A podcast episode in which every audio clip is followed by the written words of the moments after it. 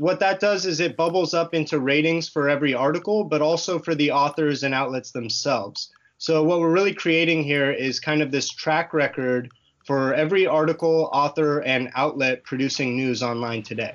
As more and more news content is added to the digital stream, it becomes harder and harder to determine who and what you can trust. At the same time, enterprising entrepreneurs are stepping up with solutions for news consumers. Today, we talk to one of them. I'm Michael O'Connell. This is It's All Journalism. Chase Palmieri was first on our podcast way back in May 2017 talking about Tribeworthy, which was then billed as Yelp for news consumers. He was the company's CEO.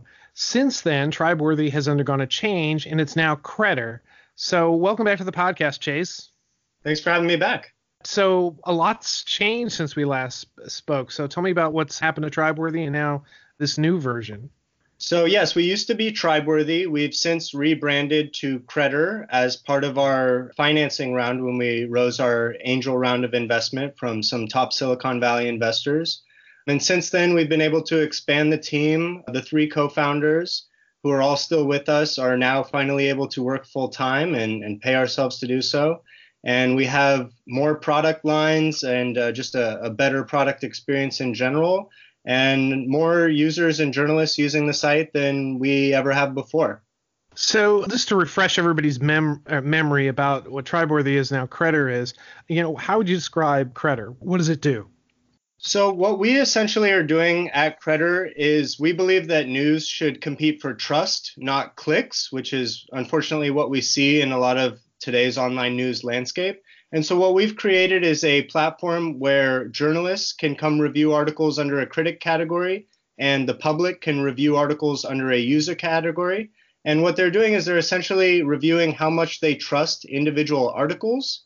And it's more than a simple five star. If they don't trust something, they have to pick out an exact reason why they distrust an article. And what that does is it bubbles up into ratings for every article, but also for the authors and outlets themselves. So what we're really creating here is kind of this track record for every article, author, and outlet producing news online today. So I seem to remember when we spoke before that it, you know the the ratings were strictly sort of public, but now we have this layer of uh, journalists who are rating stories as well. Is that something new? Something that you recently implemented? Yeah, when we spoke, we were still in the very, very early days of our product. We were essentially more of a project than a company at that point. We were simply trying to figure out if reviewing the news was possible and if news consumers were interested in doing so. And luckily, people are interested in doing it. And what we found is that journalists are also interested in doing it. And so, following kind of the Rotten Tomatoes playbook, we went ahead and created those two separate rating categories where you have the critic category of journalists that we verify here by hand and then the public so that anybody can come and review under the user category. Yeah, so how do you decide which journalists are going to be doing your reviewing and how do you sort of implement that? So right now we let any journalists that meet our critic requirements come and get verified by us and then go ahead and start reviewing articles. We have those critic requirements laid out on the site, but they're basically just that you need to be working for a publication, you need to be a full-time journalist, but most of all you need to be creating and writing articles yourself because what we want to do as soon as we're able to is to stop deciding who's in that critic category and just take the top authors from our own Credder leaderboard and let that be the deciding cutoff for who gets to review as a critic on the site. So that way, the authors themselves that are writing really great articles, that are getting reviewed by users, those authors that get rated and are, are on the leaderboard, those will be the ones that get to review as critics. How many people do you have uh, reviewing uh, your site, both critics and the members of the public? So we have about 5,000, 6,000 users right now. We just launched a month and a half ago um, with our newest version of our platform. And we have about 300 journalists on the platform. So any given day, it, it can fluctuate. But we're at a point now where when an article gets posted, by the end of the day, it's going to have a rating. Okay. So when somebody goes to the website, what is it they're going to see? So when you go to credder.com, and that's C R E D D E R.com, what you'll see is a homepage of articles. Now, we pull some of those articles, but anybody can post any article they want. So it's really just any articles that anybody would like to see get reviewed. Those are on the homepage. And next to those articles, unlike anywhere else that you would be getting your news, you actually see a rating of what level of trust, the percentage of news consumers trust in that article. And so, how many ratings does a article have before you start to see results on a particular story? Yeah, so we create a uh, threshold of three reviews before any kind of rating shows up. That way, it takes at least three users for a rating to occur. And we're going to extend that threshold as our user base grows. But for now, we've found that it, about three reviews is a good threshold before we show a rating. As you said, it's kind of early days. You just really kind of launched this iteration of it. You know, I was on the site today and I was looking at some of the ratings, and, and there were a number of stories that were, that were there that, you know, maybe had had some journalist reviews but didn't have any you know reviews from the public and vice versa and then when you go to the listing of the individual reporters which you know you would hope that they you know they reach a sort of threshold in, in the ranking that, that there are many who, who don't have any positive or negative ra- ratings showing yet. So I'm assuming you're, you're guessing as more and more people come to the site that this stuff is going to fill up. What we're doing there is if we wanted to show the author ratings, we could, but we're trying to be a little bit more respectful of these authors and make sure that we hit a, a kind of a threshold of reviews and ratings before we show their rating. We would hate to just have one or two people review an author negatively and then that rating to go up publicly for everyone to see. So so we're kind of hurting ourselves actually by holding off on showing those ratings, but that's because when we do start showing them, they're going to be much more accurate. Okay. Have you heard back from any publications or any any authors about how the stories are being rated? Yeah, what we're actually kicking off next month is our partner program. So we're talking to publications and authors every day. And what the partner program is going to be is we're going to be handing over a code snippet to publishers that they can attach at the bottom of their articles so that it shows this button that says review article with Credder. And that will be able to send their own readers to review that rating page on our site so that that way it's similar to a restaurant that would prefer to have their own clients and maybe their regulars reviewing the restaurant. So we're going to allow publishers to include that button at the bottom of their articles. So we're integrating as much with publishers as possible. So, you know, one of the things I wanted to mention maybe a little earlier was the fact that you actually you didn't start as a journalist or something. You were a student, and actually you're working at your family's restaurant, and you saw sort of the impact that Yelp reviews had on your restaurant and and restaurants around yours are you seeing this sort of bear out, you know, or is it still kind of too early to see that? No, you're absolutely right. I came at this idea more from an entrepreneurial standpoint. I have my degree in entrepreneurship and I've run businesses, including, like you said, my family restaurant. And I've always been a very avid news consumer. And it was by working on my restaurant's Yelp page and kind of seeing that customer feedback that I realized, oh, this is what's missing in online news today. News consumers have no way of reviewing the news producers. And so the news producers have no way of knowing when they're losing their audience's trust. And we also have no sense of a track record for all of these uh, different authors and outlets that are creating the news. So that was sort of the impetus for why we wanted to try to create a Yelp for news consumers or or a Rotten Tomatoes for news in the first place and we're definitely seeing that this this feedback is helpful to the publishers in fact we created a case study that's available on our website it's a case study based on our private beta when we had all of our reviews and data and we've shared some of those insights with publishers. What type of information were you able to glean through that beta? So a lot of it is information and insights around how users or readers are losing trust in a particular article. And we have a there's a swath of different reasons why but in many cases it has to do with an inherent bias in the headline a sensational headline um, but then when you get into the article itself what we see is that news consumers really just want you to present the information that is available and just list it out in a chronological or factual way without the author's opinion inserted every other sentence. And so there's a lot of things like that, as well as on an article to article basis for the publishers and authors, they can actually see the readers pointing out specific fallacies or biases or mistakes that they're finding within their articles. So eh, do you you know having having looked at this are, are you seeing the things that people are more objecting to are, are instances of bias or maybe just poor reporting or bad reporting? The two biggest right now are the different biases. So, a political agenda bias is being identified in a lot of these articles, as you could imagine. Um, but the fallacies is a surprisingly large category as well. So, that could be a straw man. For example, an author is is writing about a story and misrepresenting the other side's position, uh, which happens a lot in today's news, unfortunately. So, straw man fallacies are identified a lot speculation when an author presents the facts but then goes ahead and maybe takes it a little too far and starts speculating as to what's going to happen next.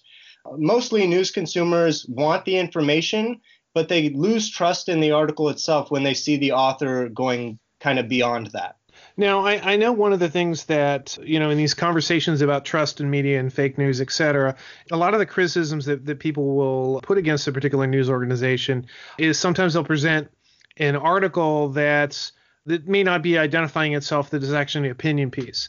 Are you strictly uh, is there any way for you to you know because it's unfair if somebody starts you know gigging, gigging somebody for you know opinion piece because it's biased because maybe they're arguing a particular side. Do you make any distinction between something that's editorial opinion content as opposed to just a, a, a news article yeah, we actually ran into this problem in the earlier days when we were still tribe-worthy. And that was because at the time we had a selection that was opinion piece. We've since changed that button to pure opinion. The reason for this is what we're seeing is that authors can get away with stating their opinions in the pieces and still be considered trustworthy, but they have to provide evidence to support their opinion. So an author that you know states their opinion but then follows it up immediately with a couple sources and quotes and evidence that that suggests that that opinion is accurate, they're actually still perceived as trustworthy. It's the ones that are kind of pushing in their pure opinion and not providing any evidence to support it that are actually losing trust. Or even maybe ignoring facts from the other side or, or something that would, would uh, sort of shoot down their argument. Absolutely. And that would be our stacking the deck fallacy when an author is only providing evidence from one side of the argument. So, first, let's talk about the journalists who are, are involved in it. What type of journalists are coming in and doing the, the reviews for your site? So, we actually have journalists from, you know, all the major publications. The ones that are the most active these early days tend to be from more independent outlets. And the reason for that is that we are featuring the Twitter handle next to all of these journalist reviews. So we're trying to create the incentives in place for these journalists to want to leave reviews on these articles as a way of actually building up their own audience. So, for example, a journalist writes a, a nice piece, and then another journalist can come in and add context or, or leave a really thoughtful review and actually start to kind of siphon off new followers to their own content just because they left a really thoughtful and helpful critique on that article. I remember that when you know you reached out to me the first time with Tribeworthy, I, I was a little hesitant to talk to you about this because I was I was concerned that something like this, where this idea you know was kind of pitched as as Yelp for news, this idea of you know th- this would be something that you know that various factions would suddenly get on and sort of swing opinion one way or other on a particular story just based on the fact that they disagreed with whatever the article was about. It could be an incredibly factual story. It could be a very scientific story. If it contradicted whatever their particular beliefs were, they they would try to you know game the the ratings to to sort of support their own beliefs. Is, is that something that that's ever been a problem with you, or is that something that you've found ways to to deal with? Yeah, it's never been a problem because we knew that it would be a problem if we didn't address it head on in the early days. And so there's a few ways that we mitigate these types of things. The first is that you aren't just simply leaving a five star review like you are on Yelp. It's not uh, as subjective as that. What you're doing is you're saying, this is how much I trust this content. And then if you don't trust it, you have to label something very specific as to why. So, for example, you know, a stacking the deck fallacy or uh, a political bias. And then your reviews are actually subject to voting from other reviewers. And so that actually creates a rating for the reviewers themselves, which ties into their own scores. So the reviewers are also held accountable on our site, and that's really important to us. The other thing that I'll say about that, though, is that it's true there are going to be political divides on our site. There are going to be people from the left that maybe are, are less prone to trust a, an article written from a right wing outlet or vice versa. And what we've been doing is obviously paying very cl- close attention to how this plays out. And what we're seeing is that an article that's written, say, on a controversial political story, if it simply provides the facts, nobody from the left or right wing uh, political uh, finds anything wrong with the article, and it actually slips through as a high trust rating.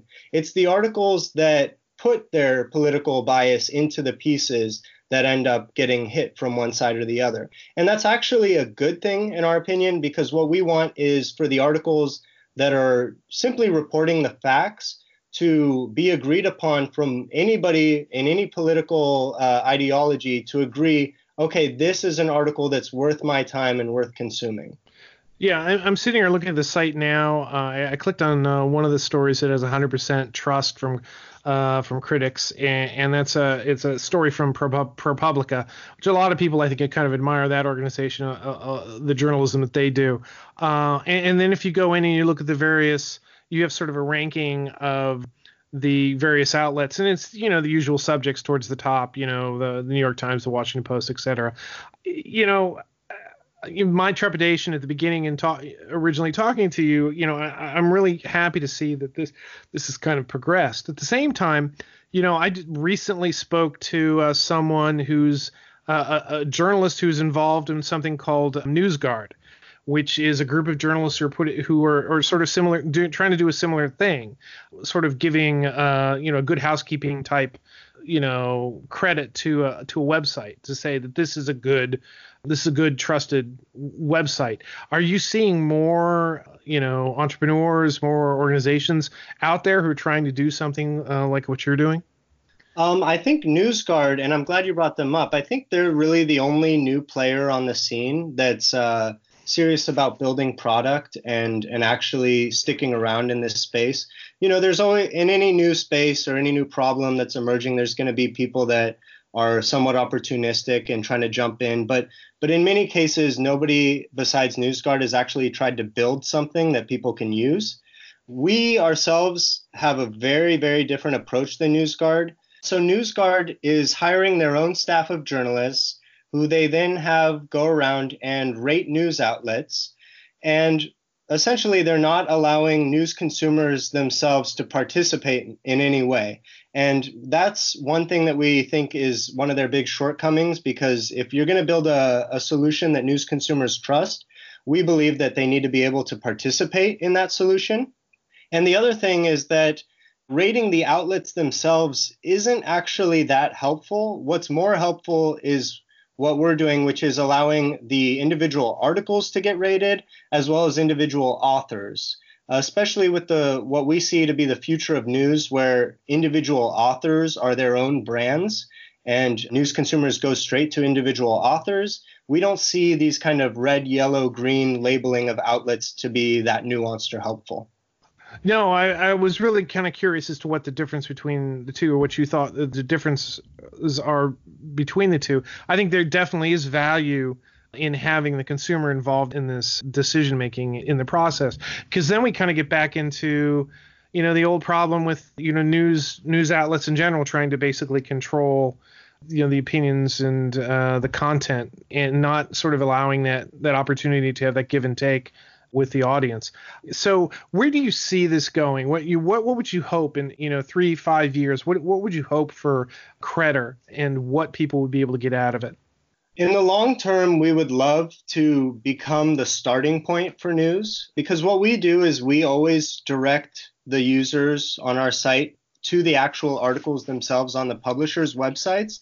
But instead of just, you know, getting whatever news or first headline you see in your Facebook news feed or whatever somebody sends to you on Twitter being the story that you read on that subject, we'd love for news consumers to start at Credder and decide what stories they're interested in and then be able to actually see, okay, I'm interested in this story but this is the article on this story that is the most trusted by all my fellow news consumers. Why don't I, if I only have 15 minutes to spare, read this article? And so we'd love to become the jumping off point for news in general.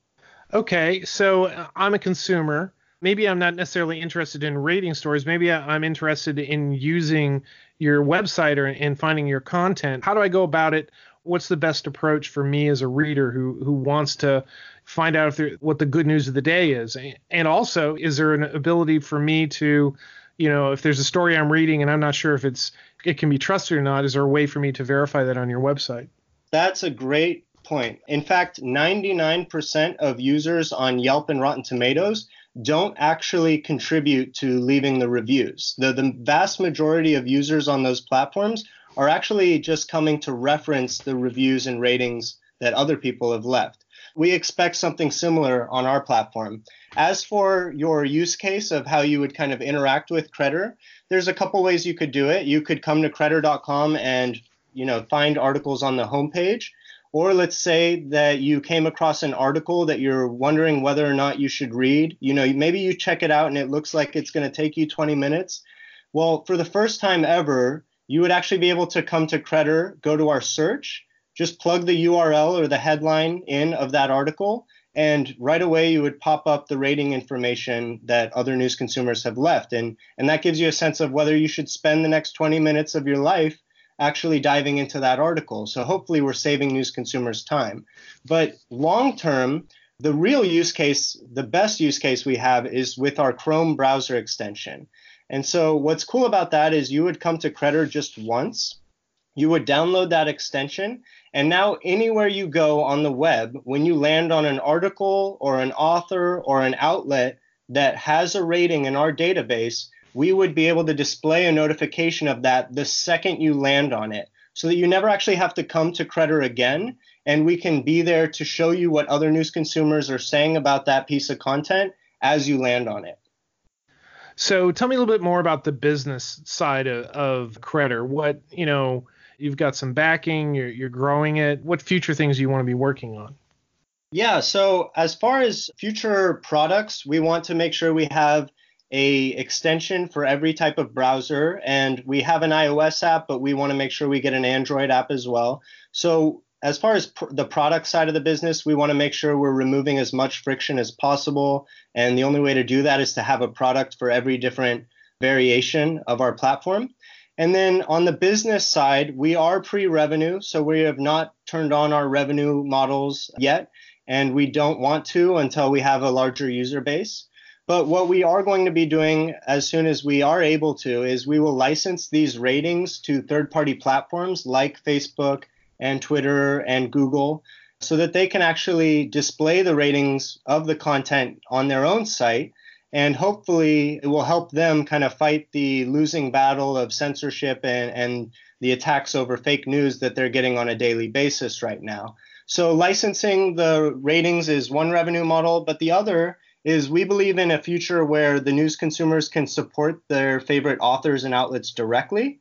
And so on these public author and outlet rating pages, we're going to allow people to go ahead and leave a one off or monthly recurring tip to them, for which we will take a small percentage off the top, kind of like a Patreon for news. Cool. That's a really neat idea. I haven't, I haven't heard that in this type of uh, scenario.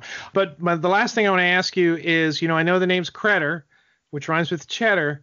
Tell me about the the cheese that you have on your uh, website. What's the deal with that? Yeah, the cheese is uh, it, it kind of serves a couple purposes. So as I mentioned, we kind of think of ourselves as a Rotten Tomatoes for news, partly also because that was the original concept, but also because our first advisor in the company was the CEO and former founder of Rotten Tomatoes, Patrick Lee, who's been working with us since day one. And what we really want to do is differentiate ourselves in the space by being a little bit more of a playful brand. We don't want to make it look like we take ourselves too seriously. Because again ultimately our goal is to build trust amongst news consumers. And part of that is a little bit of uh, authenticity and character in the brand. We are a little bit close to the cheddar brand and name. Our logos are very different and the name is different in the sense that cheddar is literally about cheese whereas we are about cred as in credibility so we could always change our gold icon at any time if we wanted but what you're referring to is that we have a, a golden cheese icon for articles that get rated as 70% or higher. And then we have a moldy cheese icon for articles rated below that. And that's really more just a, uh, to help people understand that we're similar to Rotten Tomatoes in the form of their golden tomato and their splat tomato icons. Okay. Yeah, and make it a little fun. Make it give you some sort of visual variety and a shorthand for people to understand what's good and what's bad, what smells good and what smells terrible. I guess. Exactly. Yeah. It, exactly. It, what stinks. Anyway, thanks again for reaching out to me, Chase. It was great uh, catching up with you. Thanks for coming on the podcast. Thank you so much, Michael. You've been listening to It's All Journalism, a weekly podcast about the people who make the news. You can find out more about us and download past episodes at itsalljournalism.com. While you're visiting our website, why not sign up for the It's All Journalism newsletter? You get all the latest info about our podcast, including episode notes and news about live events and upcoming interviews. Go to itsalljournalism.com to subscribe.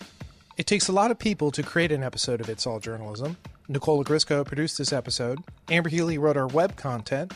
Nick Dupre wrote our theme music. Amelia Brust helped with our booking. Nicholas Hunter provided a web assist, and I'm your host, Michael O'Connell. It's All Journalism is produced in partnership with the Association of Alternative News Media. Thanks for listening.